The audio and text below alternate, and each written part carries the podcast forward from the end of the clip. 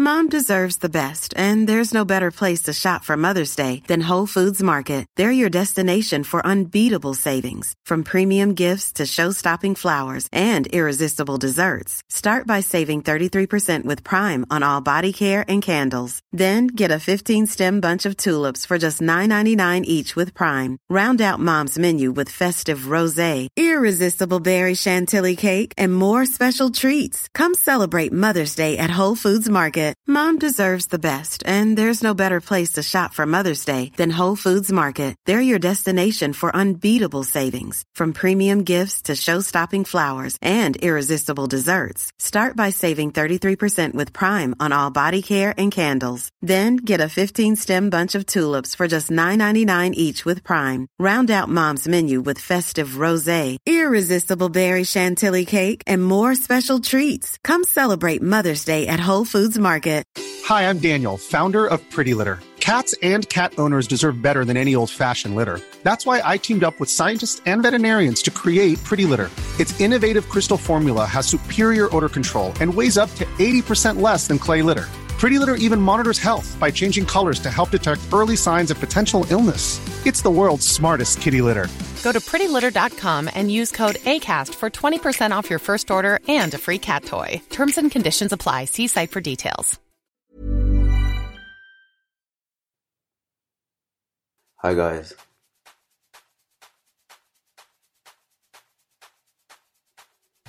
Oh yeah, I think you're waiting for me to say something else. Why should I go on? Have you subscribed? Have you rated us? Well, I guess you're doing so now, so I guess it's time for me to continue. Welcome to your favorite podcast, the number one, Tana Toxica Podcast. Welcome back to the Tana Toxica Podcast.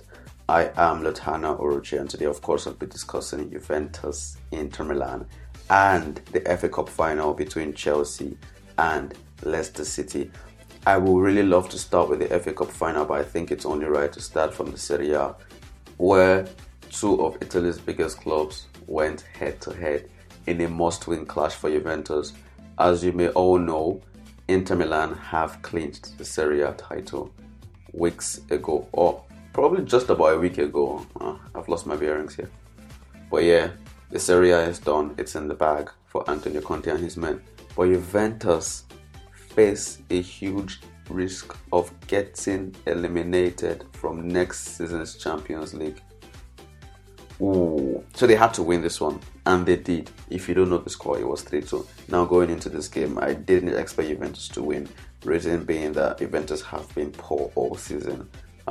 It's not like their opponents have always been fantastic. I've watched a couple games where the opponents do a lot that is right, but coupled with the fact that Juventus are so poor, so sloppy over the course of 90 minutes, like even the games they've won this season, like like how did they even win it? Like, I'm not talking about on paper. Of course, on paper they are not the best side. Like there's been a lot that has gone wrong in terms of the way they've recruited and built the squad, but even on paper they are too poor for the quality they actually possess. And I can count the number of good performances that Juventus have put in all season, and I don't think it's up to like 6 or 5. It isn't actually. So I didn't expect anything out of this game, but then Inter Milan, like I think it's only natural when you have nothing to play for. Sometimes you just don't turn it on, and I'm not trying to say they intentionally did anything, because like I'm sure if they had an option, they would intentionally love to kick Juventus out of the race of the Champions League, but it just wasn't there for them today. And it's not as if Juventus were brilliant as well, but they showed determination, they showed that drive that has been missing for most of the season. I must say, last season under Sarri, and even Allegri's last season, there was something that was noticeable, and that was like Juventus were on the decline. Juventus' performances this season have been particularly worse, but it doesn't come as a surprise if you've been following them, especially in recent seasons. There's been a decline there. But one thing that was never missing from Allegri's side, especially even when like it started looking a bit poor, you know, not good enough. And this was the fact that they always fought on the pitch. They always fought. And even like over the past 10 years where Juventus have won 9 Serie A titles, it's clear. It's clear. Like, yes, they had better players in certain years. They had the best squad in the league. But one thing they were always number one in was that attitude. They were always going to the pitch to fight. They were always fighting. They were all fighters. And when you couple talent with that attitude, it's hard to get knocked off. Like, a lot of the time, Juventus are not even on their best game. But they're going to win because they're going to fight. Likes of Khedira, Matuidi. These guys are giving you nothing. They are running offensively and defensively all game just to stand a chance. And I have to say, even when they didn't particularly play well, the football gods always rewarded their efforts, to be honest. But this season, we've just seen very poor performances, but we've also seen a highly lackadaisical attitude, very sloppy attitude, very laid-back attitude on the pitch that is just not going to cut it. That's just not going to cut it. So, like, I just have to tell you about how this game was. No team was brilliant. I wouldn't say Juventus put in a brilliant performance, no. The first goal was a rebound from a penalty which Cristiano Ronaldo missed. He also scored the rebound. Was it a penalty? Like, to be honest with you, Chiellini was stripped in the box. And yeah, but like, in football nowadays, it's hard to know because of the lack of consistency, you know. It's hard to know because of the lack of consistency. This is something that we see a million times. Like, it's not only in the Serie A, I mean, like, all the leagues in the world. And like the set piece coming in, and then like there's a runner running to the back post, and then there's like a tangle between the runner and an opposition defender, and both of them fall or something like that. And it's just always ignored. And to be honest, I've been of the opinion that it shouldn't be ignored. So like, I think I'm happy here that it's given, but like at some point you just have to think. So what about the other ones? Like, so what is the rule concerning this as regards this rather? But yeah, it was given. Cristiano Ronaldo missed his penalty. It was saved by Handanović, but he put in the rebound. Lukaku equalized close to halftime from a penalty as well. De Ligt clipped Lautaro Martinez in the heel, and penalty was given. Of course, like as I said, VAR, of course, is always there to enhance things. It was an honest mistake. Lautaro was in front of De Ligt. De Ligt wasn't trying to make a tackle, actually. He was just moving. He wasn't trying to make a tackle. And Lautaro kind of like slipped a bit, so his foot went backwards. Then De Ligt clipped it. And like 500 million seconds later, Lautaro screamed, "Ah!" I went to ground. And penalty was given, which Lukaku calmly slotted home 1-1. But like, a big surprise happened next. Cuadrado scored from outside the box to give Juventus the lead. And the stroke of halftime, like, I think this was an extremely brilliant moment for any team to score in football, like, especially when the game is level. And then you just boom. At this time, it's really fantastic. It's really fantastic. And Juventus had that lead, and then they went in and came out, and Inter equalized after like a lot of the time. But like, let's after a lot of playtime, Inter equalized after a while. A Chiellini own goal. Chiellini and Lukaku were in this tangled scrub situation. Like, I feel like this is the 100th time or 200th time I've talked about Chiellini getting in a tangled situation with someone, but it's just Chiellini, you know. But it was given as a goal. Juventus appealed for a foul and stuff like that. But after it was revealed, Chiellini even got carded, and it was given as an Inter Milan goal. Now, I mustn't forget to say that Rodrigo Bentancur was sent off, and I think this was rather harsh. The card was rather harsh, you know. It was a pretty soft one. And Juventus had to play most of the second half with 10 men. And that prompted Pirlo to take off Ronaldo. Mm-hmm. You know what I'm saying? And I love the reaction from Ronaldo. It shows, like, he can see the bigger picture. A lot of the time, we, like, superstars just get caught up in, like, I'm a superstar, I should start, I should play every single second, I should do this, I should, you get these things, and then, like, once the coach doesn't do this, then egos get in the way and they take offense. Meanwhile, they forget that this is actually a team, and no matter who you are, even if you're Leo Messi, Cristiano Ronaldo, Maradona, you're a part of that team. And once you forget that you're a part of the team, then there's a problem. Once you forget that you can sit on the bench, you can play, it depends on the coach. There's a problem in attitude. So big ups to Cristiano for understanding that he might actually be a liability here. Maybe, according to your coach. Your coach may have been wrong. We are human beings, we're all right and wrong. As an analyst, as a coach, as a footballer, we've all been wrong and right 100 times. But the way he took it was commendable. And to be honest, Inter just didn't do enough to win the game. And luckily for Juventus, actually, on the other end, after Lukaku, after the own goal was given, after the tango between Lukaku and Chiellini, just almost like not too long after, like on the other end again, Cuadrado won a penalty and started it home 3-2. Now, what does this mean in the title race? It still isn't in Juventus' hand. It's not in their hands actually. That ship has sailed, but they just have to be hoping Fiorentina can pull off some magic against Napoli. First of all, I don't see this happening.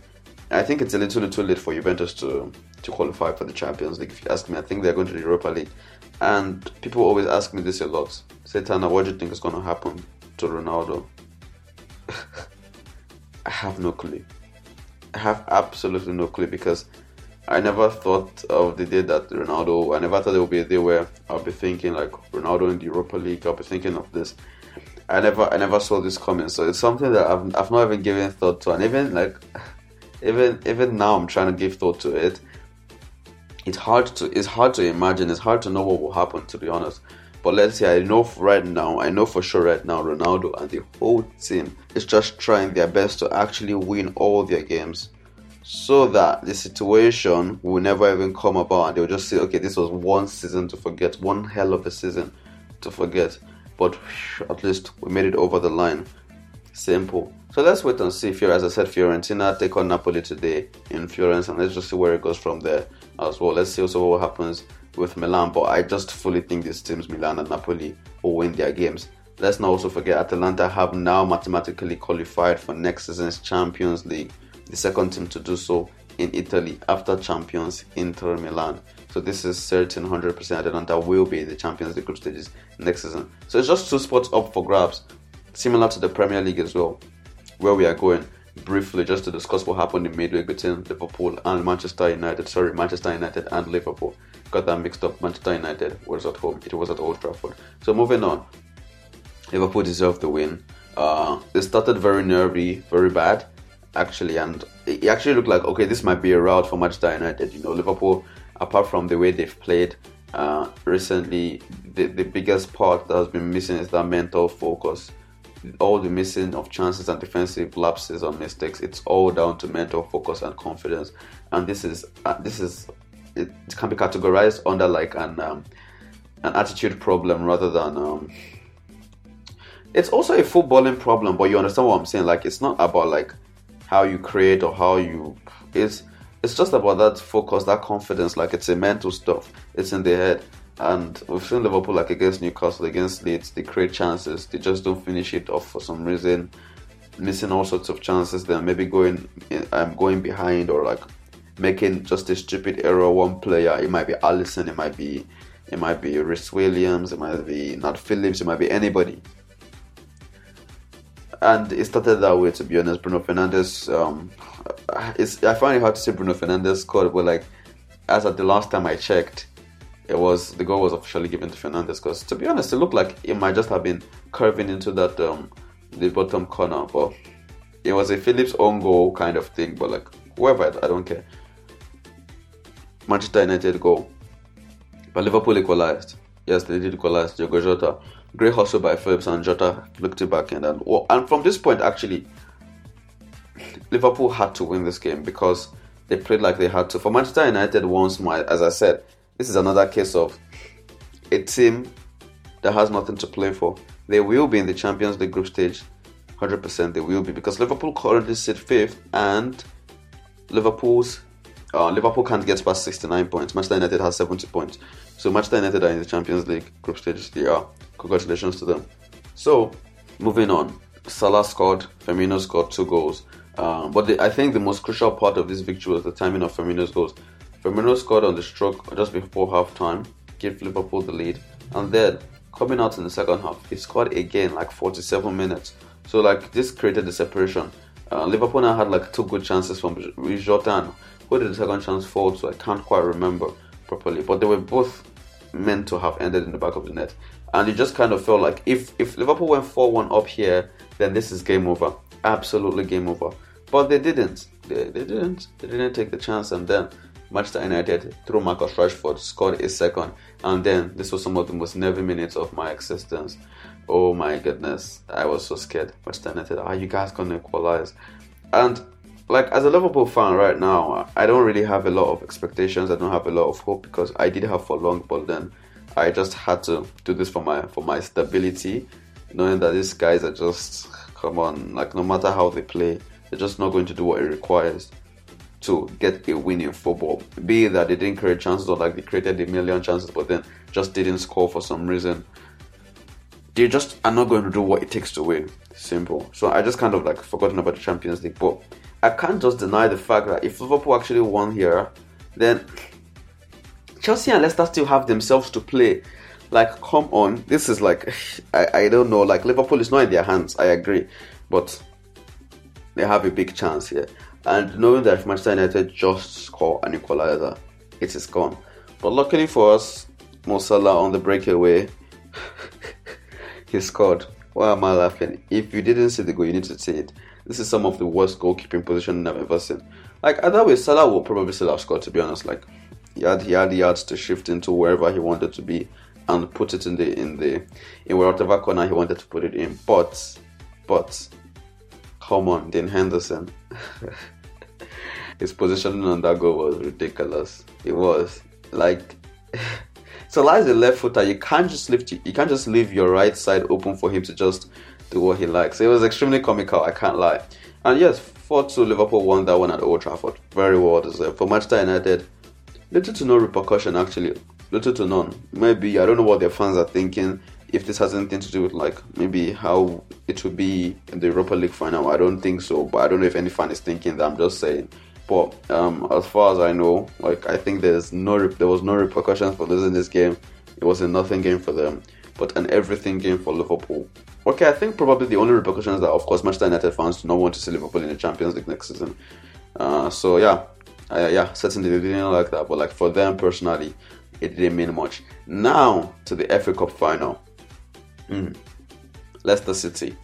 I just want to talk about something briefly. I love what's happening at that club. Like, they did it gently, they did it slowly. Winning the Premier League, they deserved it that season totally. They absolutely deserved it that season. But I would love to call it a fluke. Not because, like, of course I know the meaning of a fluke. And we all know the meaning of a fluke. Like, if you look at the bigger picture, a fluke is like kind of something that you can't do again. But I'm not trying to say they didn't deserve it that season. That season they deserved it. They were the best team in the Premier League. Like, they were the best. They beat Liverpool. They beat Man City. They beat everyone apart from Arsenal. Like, they were the best team in the Premier League. There's no arguing that, and they 100% deserved it. So, like, don't get me wrong. I'm still trying to pick out my best words here and see how the best way I can explain this. But like, it's a fluke because it came out of nowhere. It's not like there was a process. Let me just give you an example. If you look at Liverpool, since Klopp came in, every season they kept on getting better. Like, it kept us in the progression to getting second. With to finishing second with 97 points, then the next season going on to now win the Premier League. You understand? Like, you can the progression was clear. Like, you could see, okay, they're getting closer there, they're getting closer there, they're getting closer, they're getting closer. But with Leicester, it wasn't like 100%. Like, going into the season, for example, that particular season, there was no progress. They just finished escaping relegation the season before. So of course, like, the Premier League was far from whatever they could imagine. And then they came in, they're winning games. And once you start winning games at the highest level, what happens is it builds your confidence. You see the goals Jamie Vardy is scoring for Riyad Mahrez. Everyone is just so high in the confidence. And they just kept going, kept believing. And credit to Claudio Ranieri too as well. Like, his system was good. They played well, they created chances, they scored goals, they defended well. Their defensive record was good. Offensively, they always did enough to score and win games. So it was fantastic, as I've said so many times now, I feel. But it wasn't meant to happen in terms of like the progression or like the aims for the season. And after it happened, no one expected them to remain at that level. So in that sense, that's what I mean by fluke. Like, it's not something that, it was just out of the blue and it happened. Totally deserved though, in that season. But I love the fact that after we did the Premier League, they didn't feel any pressure to feel like, we belong here. They've just constantly kept on getting better. Like last season, okay, they finished in Europa League spots. This season, they're still in the Champions League race as well. They might go to the Champions League, just like last season as well. They were third for most of the season, or a lot of the season, alternating between third and fourth with Chelsea. But at the end of the season, they ended up bottling it, and Manchester United came in and finished fourth, and Leicester out. They went to the Europa League. Europa League again will be massive success for them. Like two back to let's forget about the fact that okay we've seen Leicester. Let's forget about the fact that we've seen Leicester like in the Champions League spots for like most of the season, and if they finish out of it, it's going to be particularly disappointing for a lot of people. We're going to feel like, oh, Leicester, Brendan Rodgers, Butlers, whatever you want to call them. I can understand the frustration, but at the same time, a Europa League finish is fantastic for Leicester City when their clubs like Arsenal, Tottenham, who are bigger clubs. So, like, you know, the English media, the top six, this is like something that has been used a lot in the last 4 or 5 years. The top six, which includes Tottenham, Arsenal, Liverpool, Chelsea, Manchester United. The top six. Interesting. But in this period, like in the last 5 years, we've seen Liverpool finish out of the top six. We've seen Arsenal finish out of the top six. This season will make it like twice in a row though. Yeah, we've seen Tottenham finish out of the top six. So, what's happening? We've seen Chelsea finish out of the top six.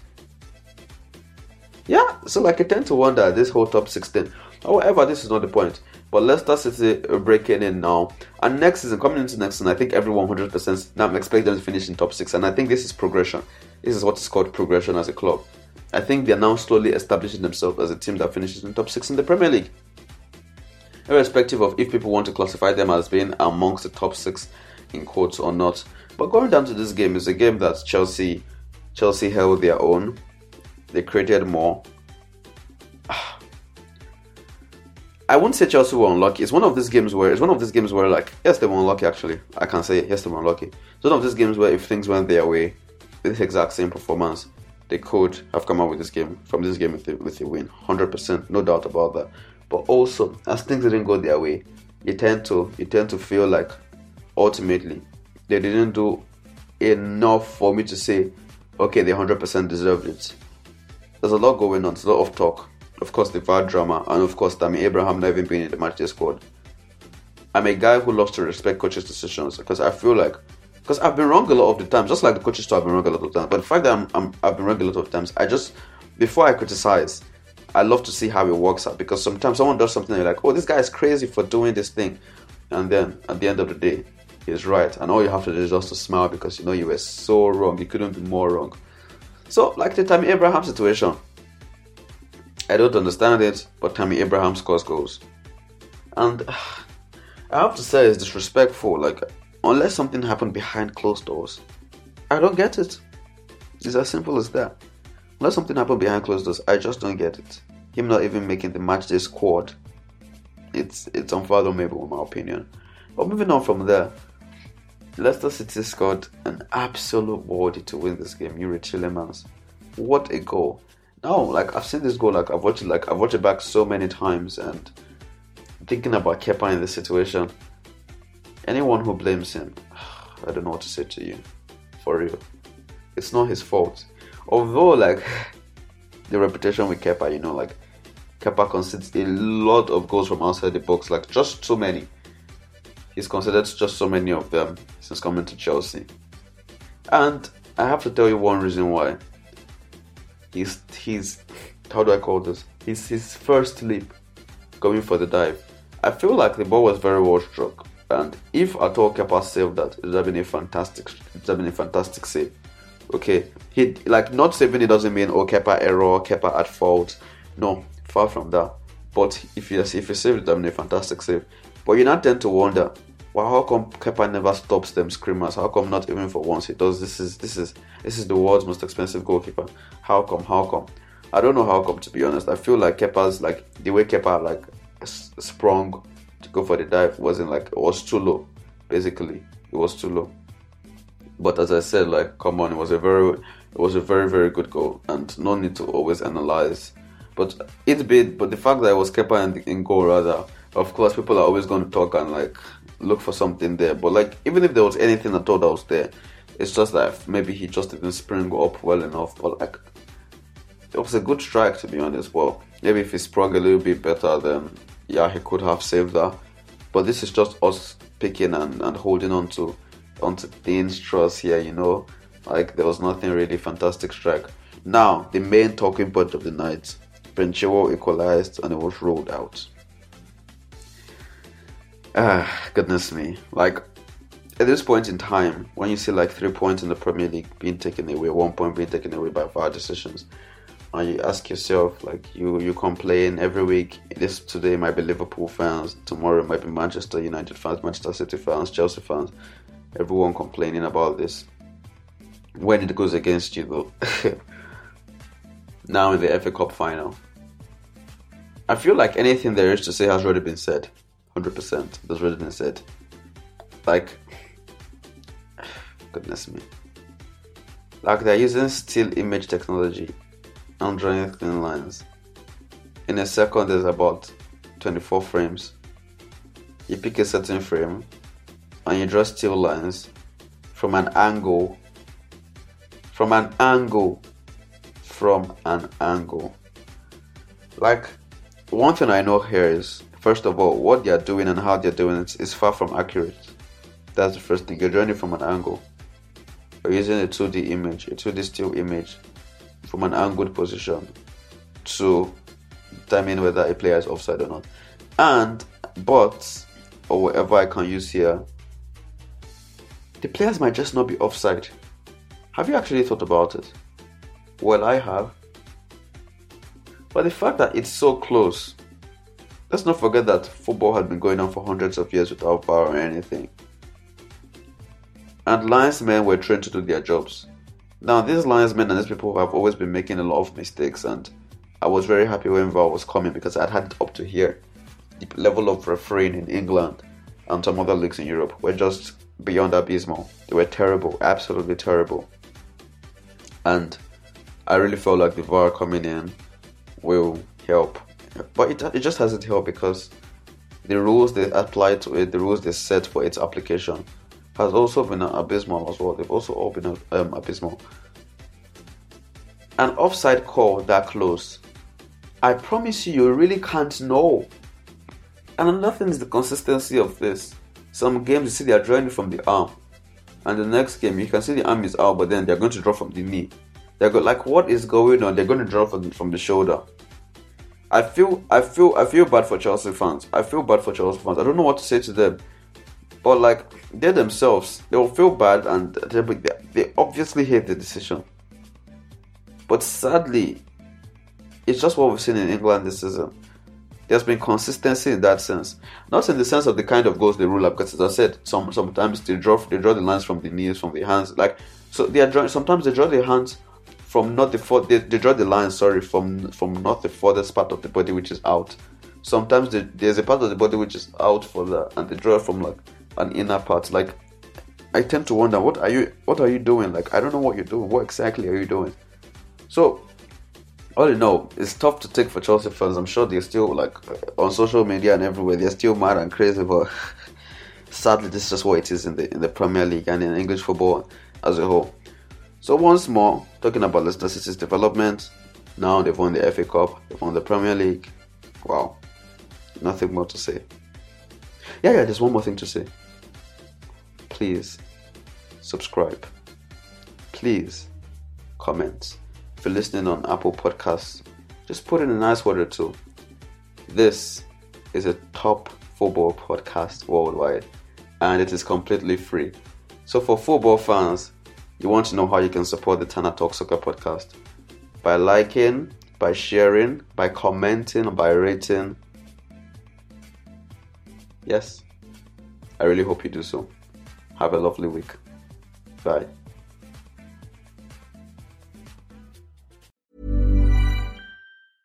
Selling a little or a lot? Shopify helps you do your thing however you cha-ching. Shopify is the global commerce platform that helps you sell at every stage of your business. From the launch your online shop stage to the first real-life store stage, all the way to the did we just hit a million orders stage. Shopify is there to help you grow. Shopify helps you turn browsers into buyers with the internet's best converting checkout. 36% better on average compared to other leading commerce platforms. Because businesses that grow, grow with Shopify. Get a $1 per month trial period at shopify.com/work. Shopify.com/work. Mom deserves the best, and there's no better place to shop for Mother's Day than Whole Foods Market. They're your destination for unbeatable savings. From premium gifts to show-stopping flowers and irresistible desserts, start by saving 33% with Prime on all body care and candles. Then get a 15-stem bunch of tulips for just $9.99 each with Prime. Round out Mom's menu with festive rosé, irresistible berry chantilly cake, and more special treats. Come celebrate Mother's Day at Whole Foods Market.